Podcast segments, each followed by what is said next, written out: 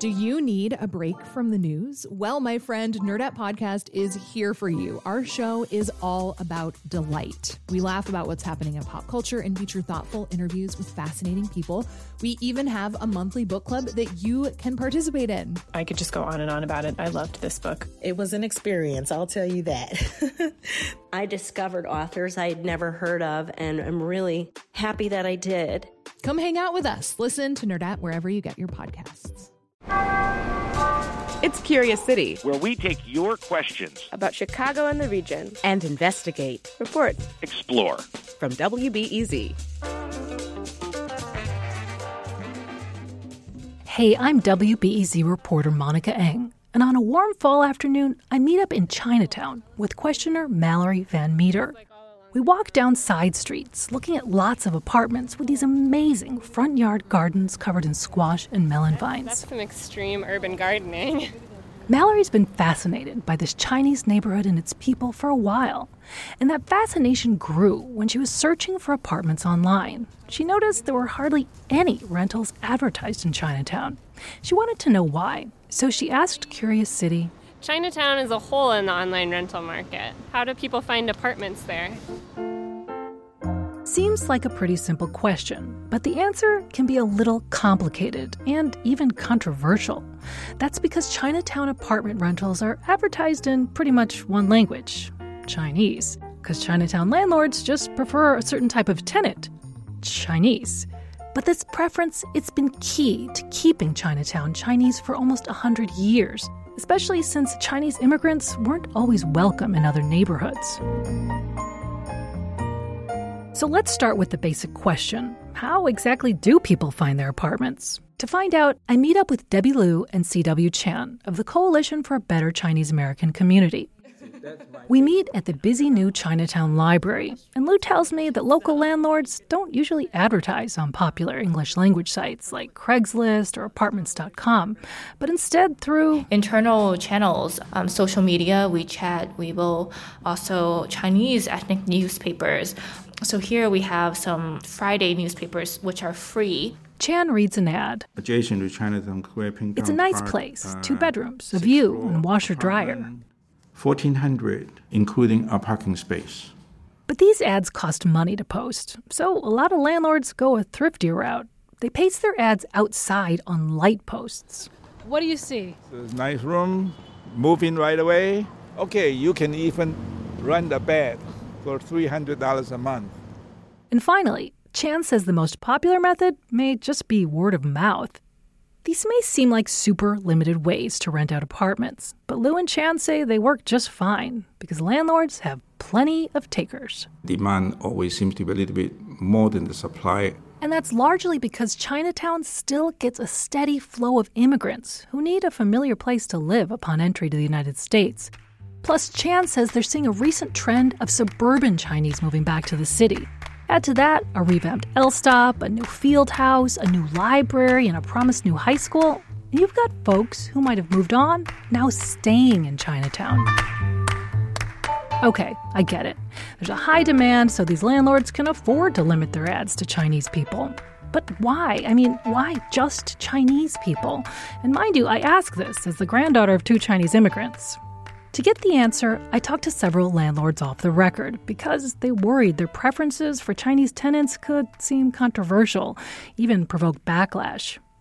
I run some of their reasons by Liu and Chan, like the one where landlords said it was just easier to relate to Chinese tenants there's definitely a sense of comfort that you are among people who think like you, may have cultural beliefs and traditions that are similar to yours, so that the person who's reading it is can also read the same language. So having tenants you can talk to, whose customs you understand, and who frankly won't think your food smells weird, that brings a sense of comfort.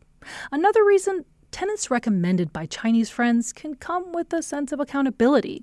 Like if the renter turns out to be a jerk, you've got someone to blame even it can be quite indirect, that at least you can link to someone, then I think that that help with the confidence level. And finally, sources told me Chinese landlords worry that non Chinese tenants could be, well, high maintenance, meaning they might ask a landlord to do stuff like change a light bulb. But Liu says among Chinese, there's an expectation that like you fix your own things and that if you want me to do it then you're going to get charged and nobody wants to do that so then you might as well do it yourself but this assumption that tenants will just repair things themselves can go too far, leaving people with major problems that never get fixed. So Chan says there's talk in the community about workshops to explain tenant and landlord rights. To uh, create that kind of trust in the community where we can reach out to both sides. But these sides, they're still likely to be two Chinese sides. And that's frankly how a lot of people like it around here. So, does any of this violate the Fair Housing Act, the law meant to protect renters and buyers from discrimination? I asked Allison Bethel, who directs the Fair Housing Clinic at the John Marshall Law School. From the description I gave her, she wasn't sure the practice violated the letter of the law, since that would require proof of discrimination. But she does say it violates the spirit of the law, which, after all, is meant to help foster more open communities. So I asked Chan and Liu, don't these practices show bias? I don't necessarily think it's a bias. I think that there's a sense of comfort that has kind of allowed this community to thrive. Um, and I think that actually is one of the reasons why Chinatown has kind of thwarted gentrification. And gentrification is something they want to avoid, especially since they've watched Chinatowns around the country get an influx of non Chinese once the neighborhood got hot all Chinatowns were kind of created in the outskirts of downtown, where initially it was very slummy. And then when people built it up, then it became good enough for other people. But this whole insider outsider balance is going to be tough to maintain. We're trying to preserve the kind of environment where, where a new immigrant can really survive and be able to conduct a daily life. But at the same time, I personally know for sure that Chinatown actually wants to be very welcoming because Chinatown economy depends on that. So does that mean someone might actually rent to Mallory? When available, I don't think uh, Chinatown would really reject people living in Chinatown. But if current trends continue, that availability isn't coming anytime soon. When I meet up with Mallory to tell her all this, I ask if it offends her. Um, no. We have this community that we really want to protect, and we want to be welcoming to new people coming into the country and give them a place to land. And to me, that's like really beautiful and important. This is just a 10 block radius, largely out of my reach, which is fine because I can get a place to live somewhere else and it won't inconvenience me in any way. This week's reporting comes from me, Monica Eng. Curious City is supported by the Conant Family Foundation.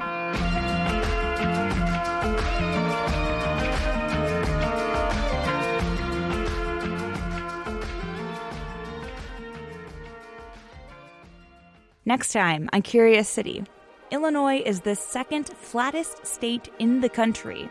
But you wouldn't know it from the way Chicago suburbs are named. Highland Park, Arlington Heights, Mount Prospect, Prospect, Prospect Heights, Heights, right. Palos Heights, Chicago Heights, Barrington Hills, uh, Palos Hills, and then there's Rolling Meadows. Um, the reasons behind Chicago's flatness complex. That's next time on WBEZ's Curious City.